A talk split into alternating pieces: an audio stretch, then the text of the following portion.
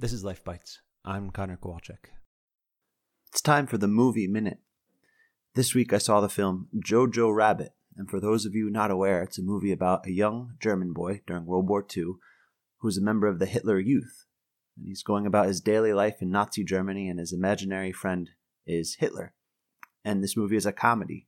I'm just saying it out loud now, shows how crazy this movie sounds, but it's pulled off incredibly well. I highly recommend it, and I do think everyone should see it because there are no movies that are even remotely like it. That being said, I liked it, but I didn't love it. I feel that by 2020, the stock of World War II movies dealing with Nazis is just so oversaturated that you really need to have something new to say.